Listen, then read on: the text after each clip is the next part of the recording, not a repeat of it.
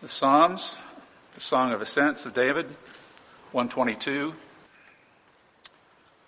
I was glad when they said to me, Let us go to the house of the Lord. Our feet have been standing within your gates, O Jerusalem. Jerusalem, built as a city that is bound firmly together, to which the tribes go up, the tribes of the Lord, as was decreed for Israel to give thanks to the name of the Lord. Their thrones for judgment were set, thrones of the house of David. Pray for the peace of Jerusalem. May they be secure who love you. Peace be within your walls and security within your towers. For my brothers and companions' sake, I will say, Peace be within you. For the sake of the house of the Lord, I will seek your good. Let us pray. Just echoing what's already been said, as we are on the eve of Memorial Day, it is fitting to remember those who have made the ultimate sacrifice for the freedoms that we enjoy every day.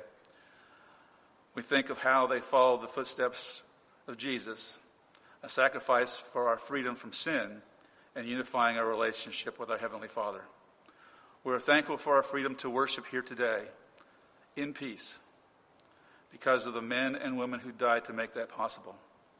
Father, we know this was in your divine plan so that we enjoy our freedom today.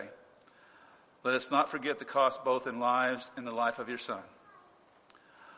Let the peace we know spur us on to carry the message of peace to our neighbors, to our friends, to our enemies, and to the world as a reminder that freedom isn't free. Amen. Thank you, Mark. so, last week, Bodie and I, we flew to California. Uh, my grandfather was 98 years old, and he passed away.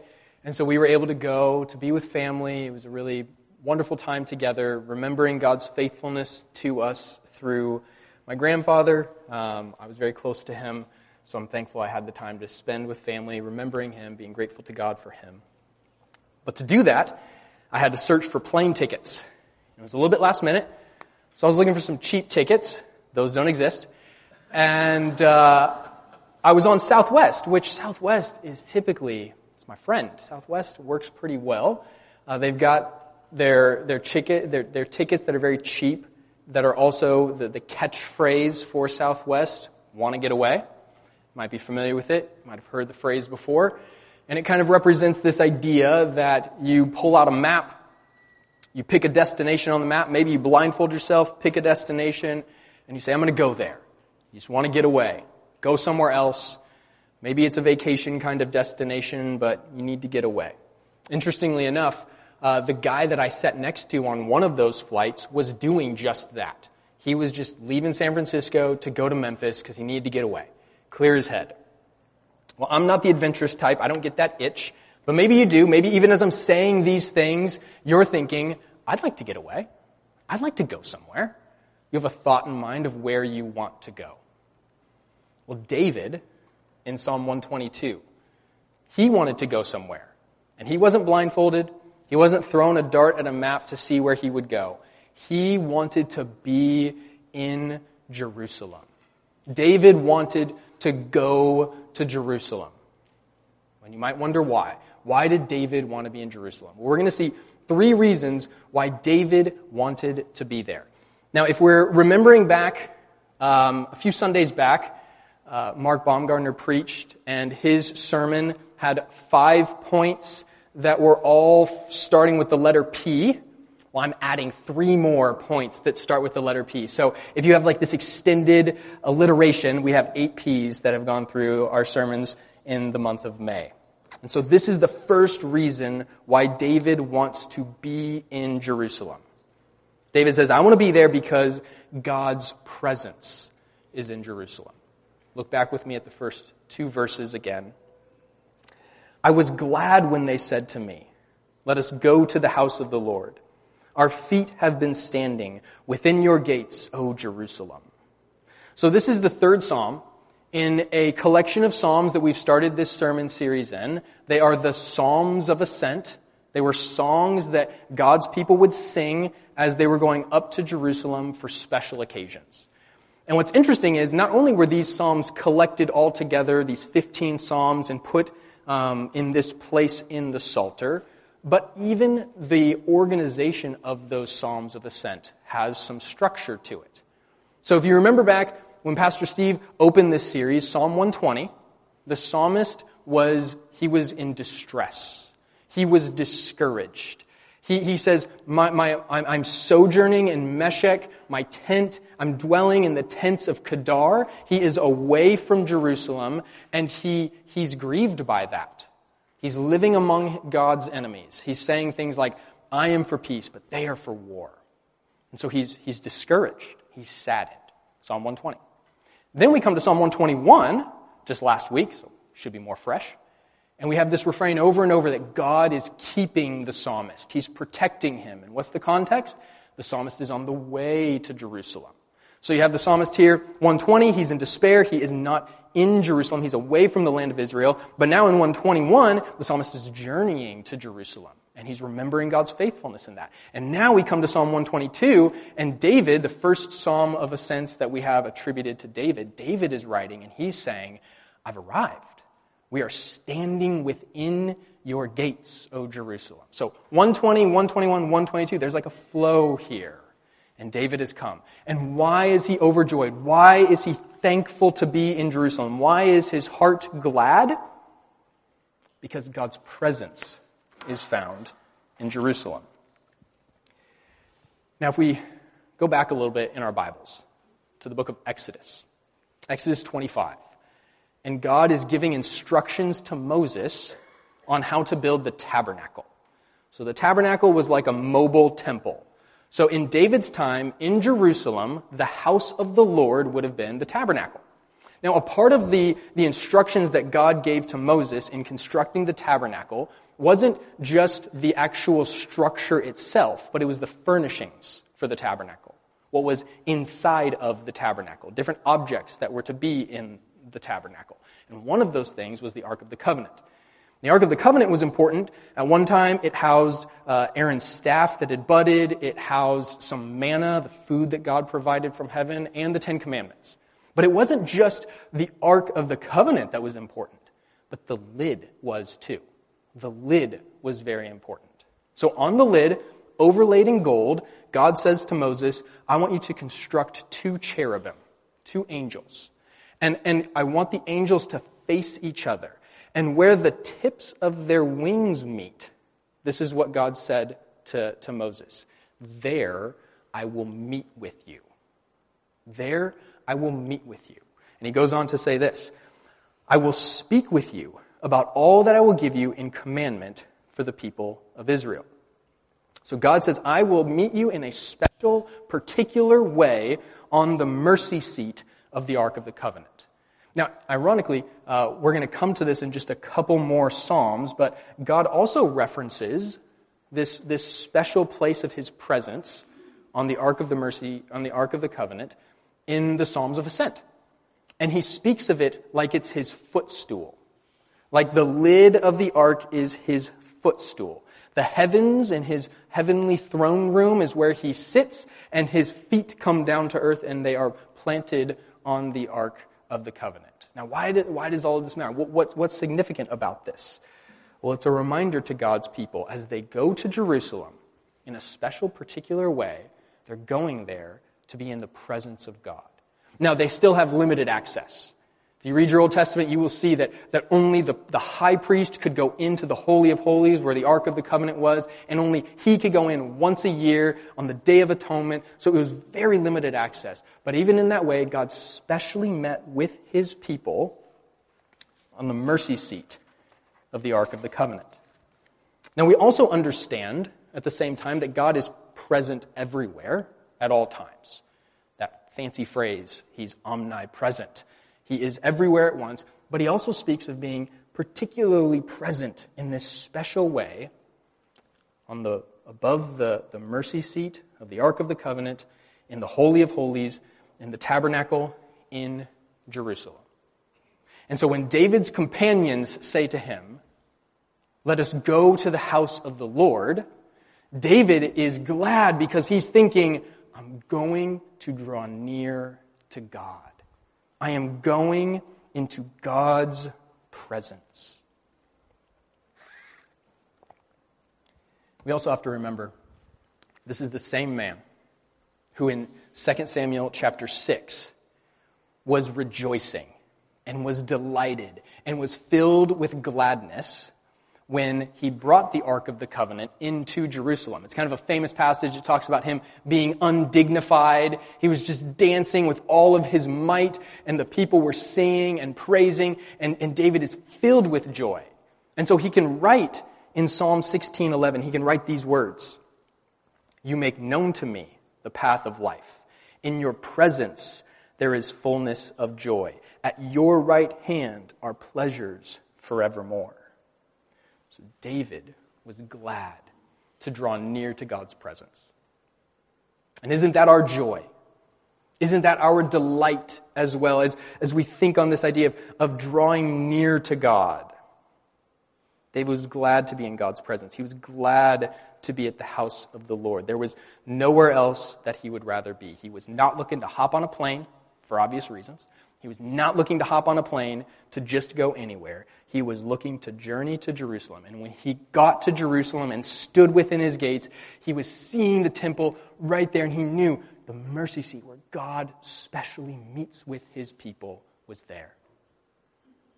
Now, when we think about God's presence today, his presence is not found in a particular place that we have to journey to. We don't have to hop on a plane because that's what we would do if we had to go somewhere. We wouldn't hop on a plane because his presence is not confined in a special way to a special building, even a church building. Without God's people gathered together, it is just a building. But when God's people come together, now there's something unique that's happening there. Now there is something special that is going on. And we're going to see more of that as we get into this psalm. So, why is it that God's presence is uniquely experienced by us today in ways that David couldn't even experience? Well, because of the finished work of Christ. We sang of it in that song, Jerusalem, the, the curtain in the temple, which reminded the people of their limited access to God. For many of them, their inability to come into God's presence. What happened when Jesus died on the cross? The temple was torn in two, symbolizing that now we can come into God's presence. And we don't have to go to Jerusalem for that. We can enter into his presence in his word, in prayer. The whole book of Hebrews teaches us that truth. So we have this incredible privilege to draw near to God, to come into his presence. And we can do it with confidence. We're not cowering. We're not uncertain. We're not wondering, what will God do now that I'm here? But we can look to Christ and we can see Christ and we can know that, that we are in Christ, we are with Him, and so we can joyfully come into His presence and God welcomes us as a father because He has adopted us into His family. God welcomes me, God welcomes you if you're in Christ because Jesus is your advocate. And so when we pray, when we read, we should remember David's words. We should be fueled by his words. I was glad when they said to me, Let us go to the house of the Lord. So David wanted to be in Jerusalem because God's presence was there. David also wanted to be in Jerusalem because God's people were there. Look back at verses 3 through 5. Jerusalem built as a city that is bound firmly together, to which the tribes go up, the tribes of the Lord, as was decreed for Israel, to give thanks to the name of the Lord. There, thrones for judgment were set, the thrones of the house of David. So David wanted to be there. He wanted to be in Jerusalem because that's where he found God's people. The people of God had journeyed to be there together. There were certain points in the year, certain festivals, certain special occasions that the Israelites would particularly go back to Jerusalem to celebrate. If you could, you would go. And so you had, as the text says there, not just like the people of Judah who lived in and around Jerusalem, but you had people from every tribe all over the nation of Israel coming back to be together. Now, it's kind of rare for us to experience something like that in Warsaw. I was like racking my brain this week. When is Warsaw flooded with people? The, the, the thing that I thought of first was uh, do you remember when McAlister's opened? I'm telling you, there were a ton of people bust in for the opening of McAlister's. You went in there and you're like, I don't recognize any of you. And I kind of know faces in Warsaw, and all of you are foreign to me. There is a mass of people here, and I think you're all from outside of Warsaw. But that was a bad one because like it's just McAlister's. Warsaw, is Warsaw ever flooded with people? I came up with no good examples. So maybe you could give me one afterwards. But here was an example I thought of. Plymouth. Plymouth is not a bustling metropolis, but it kind of is at the Blueberry Festival. You go there in September, and Plymouth is crazy. I, I went there with Casey um, when we were dating, and we parked at this Taco Bell, and I was like, "Where's the festival?" There's nothing around. Like, where, where are we? And we like had to walk like a mile to get in. It was crazy. And, and I thought, like, is Plymouth a big city? No, Plymouth is small. But at the Blueberry Festival, it's crazy. You go there for the fireworks, and there's just you're just crowded. You're crammed into that place. Like people everywhere. Don't take your children; you will lose them in the crowd. Like it is nutso at the Blueberry Festival. So if you've gone to that, you've experienced maybe something of what David is talking about here in this song. Not totally identical, though, because going to the Blueberry Festival, the purpose for that, pretty trivial. You like blueberries. If you don't like blueberries, you don't have any reason to be there. But the people in Jerusalem, they were gathering together to give thanks to the name of the Lord. They were gathering together to worship God. They had this singular purpose that unified them way more than any kind of man made event could. As much as you may love blueberries, blueberries pale in comparison to gathering to worship God. Now, as David is talking about this reality, it's really interesting. If you look at those verses 3 and 4, you see that he's talking about Jerusalem and its physical structure. He says in that first opening verse of, of verse 3 Jerusalem, built as a city that is bound firmly together to which the tribes go up, the tribes of the Lord. And so, as David is talking about the actual city, he is standing within its gates. He is thinking about what he's seeing in the structure of the city. It is impressive. Impressive architecture. It is better than any little town. It is, it is an impressive sight to behold. As he's looking at the structure of the city, he is also almost seamlessly transitioning to marveling at the people who are found in the city. It, it is a city that is bound together, the structures are tightly knit together, but also the people in the city. The people are, are tightly bound together. They are joined together. They are united by their relationship to the Lord. They are united by their desire to worship Him. I think that's helpful to us. We just had a conversation in, in Sunday school this morning based off of last week's sermon. Remember the point about having truth telling friends? We talked about the, the difficulty of that in our, our lives today, how, how hard it can be to actually develop those relationships. And so we got into the, the why of that. What makes it hard? And this psalm also kind of addresses this notion of like God's people gathering together is such a good thing. What makes it hard for us to be in relationship? Almost passively, without even trying to. We can live in isolated ways in our world today. I was joking in Sunday school about how Casey and I, when we put the kids to bed, we've got our time, it's quiet in the house once everybody's settled in. And so maybe we're going to watch a movie or a TV show. And so we put something on, and within like 30 seconds, both of us got our phones out. And we're just like, I'm clearly, I'm looking at sports. How the ball games going tonight? She's maybe on Instagram or something. And we can watch a whole movie, but not really watch the movie. And we come away from a really trivial shared experience without actually having shared in that experience.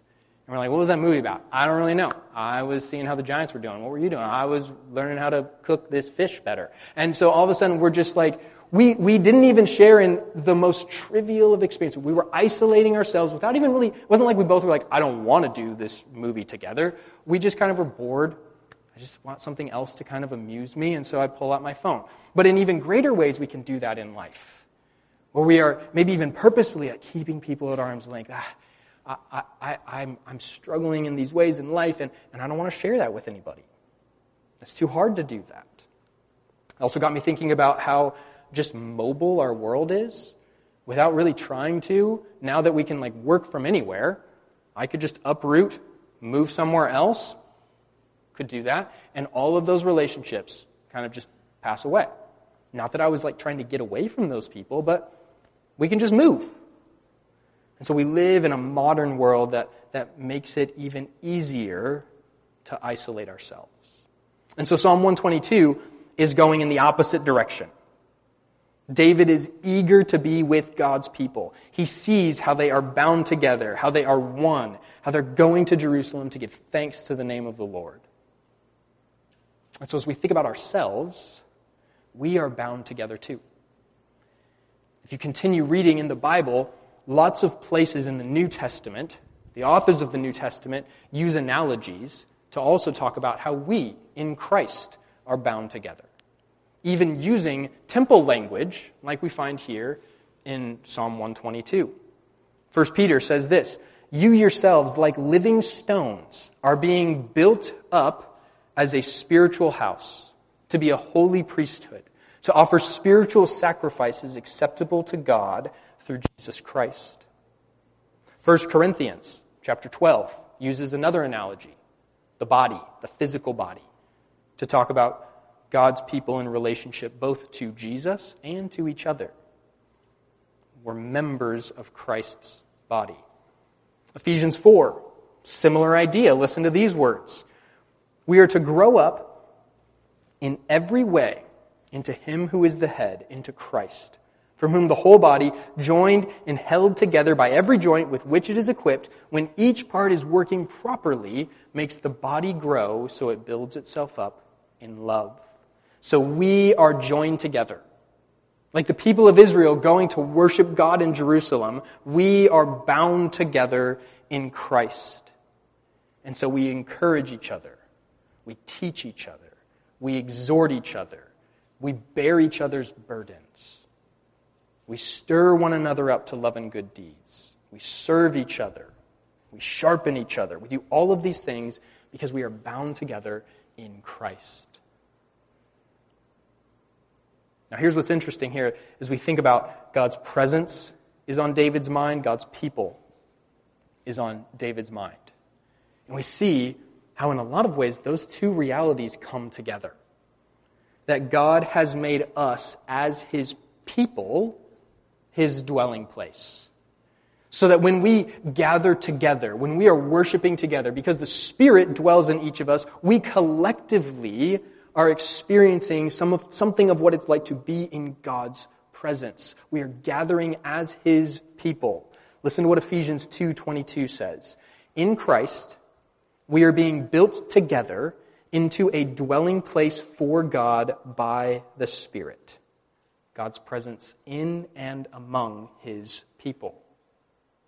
That's a privileged opportunity that we have.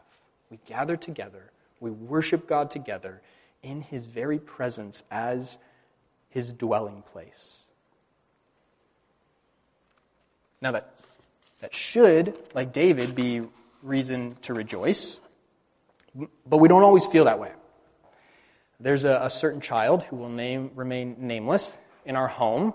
Uh, I shared this with my wife, and she said, Can you make sure to say child instead of someone? Because it would give the impression it was one of the adults.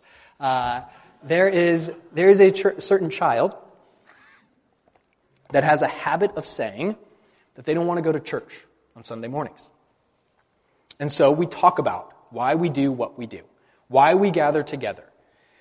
And in one, on the one hand, like I, I would, would like for my children to be eager to be here. I don't always ask the reasons. Another child is very eager to be here. I don't know if it's always for exactly the reasons I'm looking for. Um, but, but as much as I want my children to, to want to be here, I also am thankful for these kinds of opportunities. Because even as I am seeking to speak truth into my child's life, in a lot of ways, I'm really speaking that same truth to myself. I'm really saying this, the same things that I also need to hear that I am quick to not want to hear about why we gather together, why we do what we do. I have lots of reasons, some more trivial, some deeper down, for why I would say, you know what, maybe today we won't go to church this evening, this morning. Mowed the lawn, but all the clippings are still out, it's unfinished. It's a beautiful morning, could do that. Didn't get a lot of sleep last night. Children were not going to bed as we would like, and it's hard. Nice to sleep in a little bit. Or maybe a little deeper of, like, I've had some hard, hard relational conflict in my life, and going and being with more people, that feels really hard. All things that go through my mind, one time or another. And so Psalm 122 is, is a reminder to me. I hope it's a reminder to us. I can't wait to talk about Psalm 122 the next time one of my children's like, I don't want to go to church. Psalm 122. What a good thing it is to gather with God's people. And the more that we, we preach that truth to ourselves from God's Word, the more the Spirit works that truth into our hearts. The more that He warms our affections. And so we can, we can look back on our Christian lives and we can see how I may still struggle with certain feelings, but, but I look back and I see God has grown me. God has made my affections to deepen for his people. I have longings to be not always and not, not perfectly, but I have those longings in ways that maybe I didn't have as I look back on my Christian life. So the more we preach that truth to ourselves from God's word, the more that our feelings align with what we know to be true. We need to speak the truth to ourselves. So keep doing the hard work of investing in God's body. Keep reminding yourself of God's word. Ask God to help you to long for his presence, to long for his people, and even to see that package deal that they are. When I put that in my notes, the package deal made me think of elementary school days when we would be playing pickup basketball on the playground at recess and we would have to pick teams. And I always hated picking teams when kids would say, we're a package. Anybody familiar with that? Young, young people, maybe like some basketball, maybe when you're playing basketball after church or on Wednesday nights, if you're picking teams and you got somebody, we're a package deal. And I always had those moments of like, well, I want that kid because he's good. But that kid, he is not good. But I got to take both of you. But this is a good package deal. This is a good package deal. God's presence, God's people, they meet together, and we rejoice to be in his presence with his people. David wants to be in Jerusalem for both of those reasons. Here's the third and the final reason that David wants to be in Jerusalem. Because in Jerusalem, he finds God's peace. He finds God's peace. Let's read again verses 6 through 9. Pray for the peace of Jerusalem. May they be secure who love you. Peace be within your walls and security within your towers. For my brothers and companions' sake, I will say, Peace be within you. For the sake of the house of the Lord our God, I will seek your good. Kind of just a, a, brief side note, but I think it's really good for us to see here not just the peace of God, but also David's love for God and for neighbor. Like the first two commandments are coming out in Psalm 122. He seeks the, the good of his neighbors. He wants, he wants good for his brothers and companions' sake. And he also, for the sake of the house of the Lord our God, I will seek your good. He loves God. He loves his neighbor. And so he wants to see God glorified. He wants to see God's people thriving in God's presence. And that is best captured by the reality of peace. Now, in David's lifetime, Jerusalem had achieved a measure of peace. If you want to go back and read 2 Samuel, or just take your time and wait for Pastor Steve to do a devotional on it, David was ultimately the one who captured Jerusalem, who conquered the people who were occupying Jerusalem, the Jebusites, and the city then uh, became the capital of Israel. And it was often called the city of David because David was the one who captured it. Uh, he also defeated lots of the surrounding enemies that were infringing upon the land. And so he brought relative peace by God's grace in God's time to Jerusalem. The city was experiencing peace, fitting considering the name of the city is City of Peace. That's what Jerusalem means. Jerusalem was also well fortified.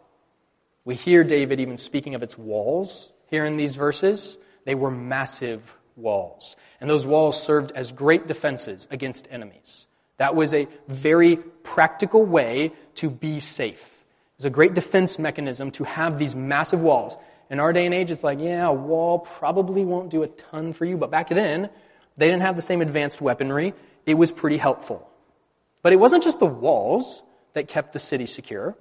You also had just the natural, the natural defenses of the hills, and there were some valleys. So there was even just the, the physical terrain made it difficult for enemies to take the city. And so the people who lived within those walls, they could go about their daily lives with a relative measure of peace. They weren't looking over their shoulder, anticipating a potential enemy invasion. They were dwelling securely. They were able to go about their lives to seek to honor God in their work, in their play, in their time with family, in their time in the community. They could do all of that, and there was some peace. And so David sees that peace in Jerusalem, and he longs for that peace to never end. But if you read on in the biblical story, that peace does come to an end.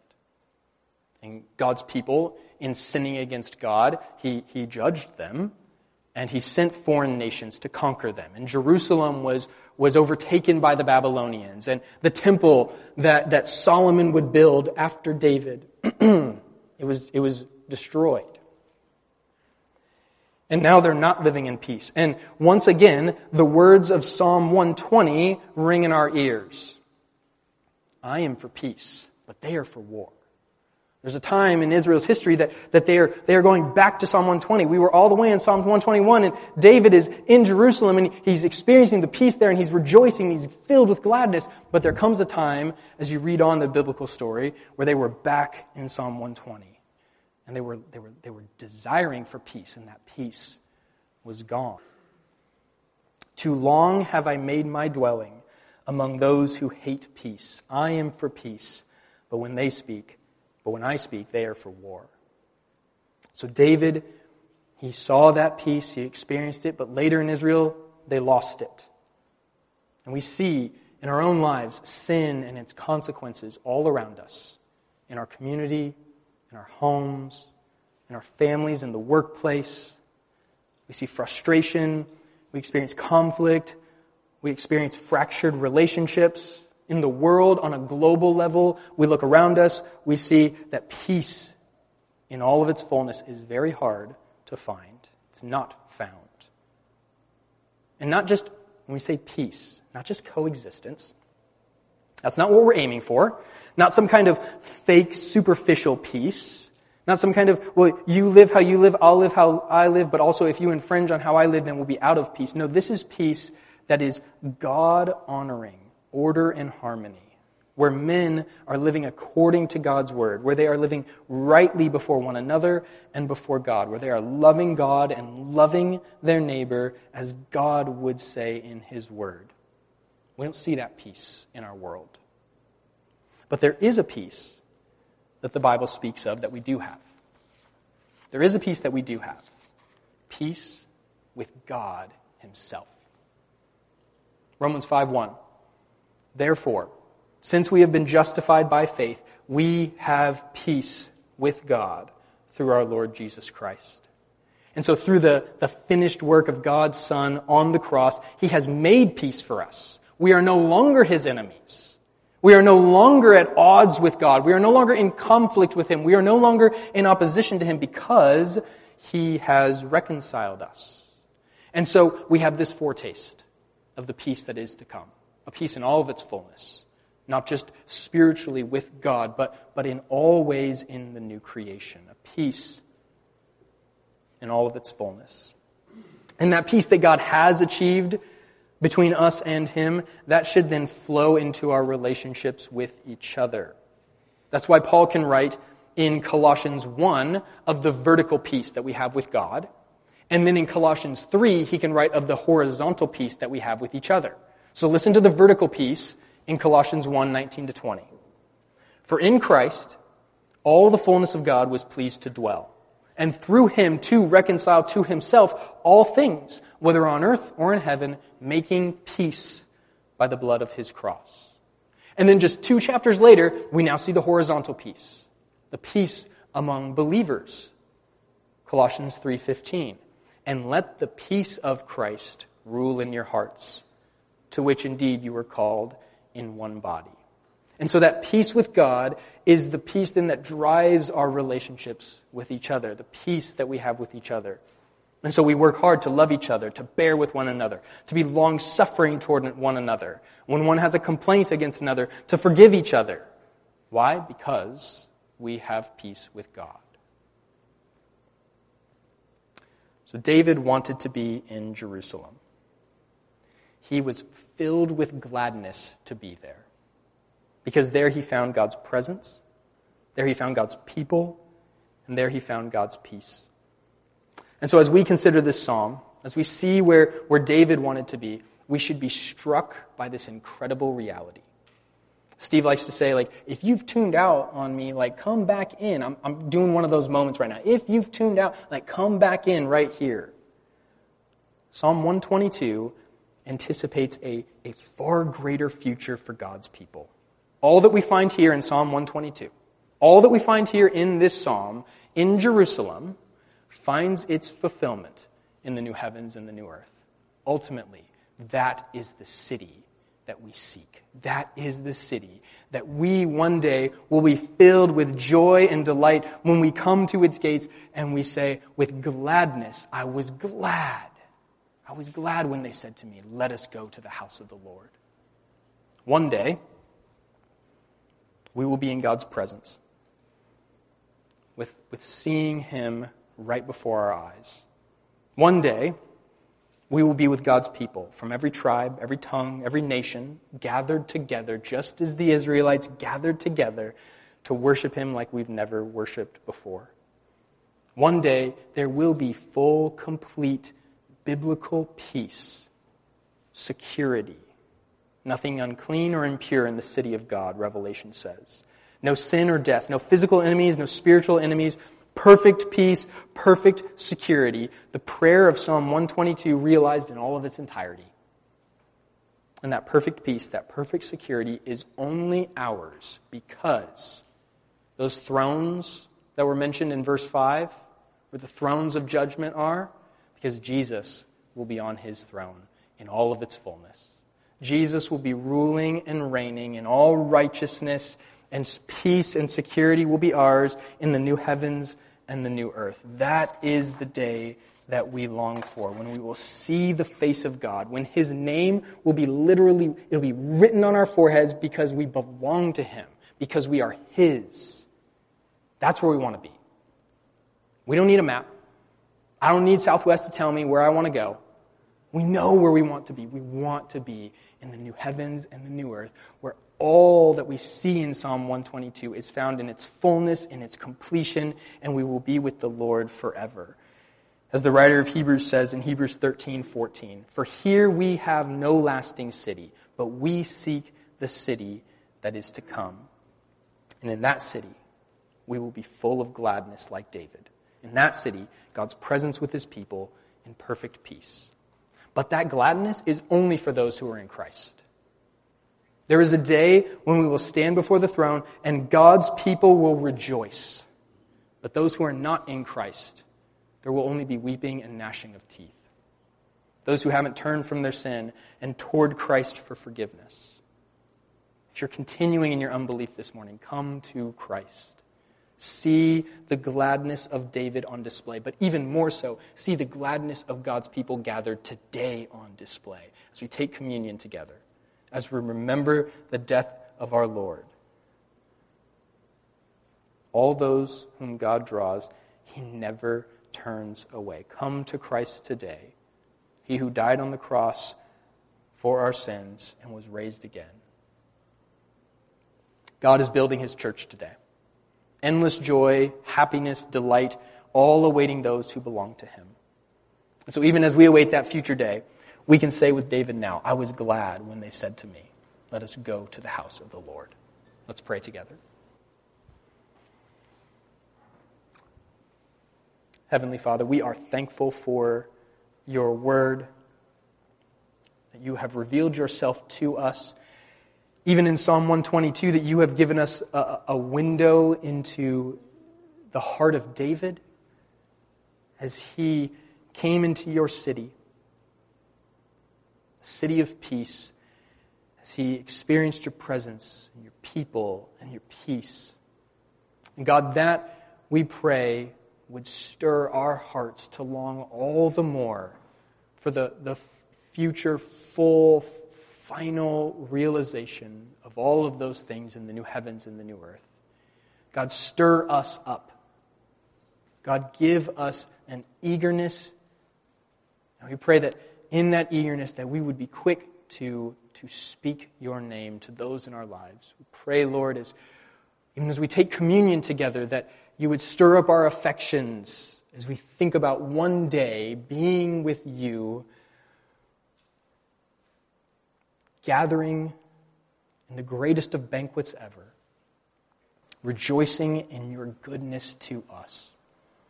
Thank you, Lord, for what you have done in sending your Son to die for our sins, that we could be at peace with you. We pray, Lord, that you would fill us with joy and with gladness as we consider this psalm. Pray all of these things in Christ's name. Amen.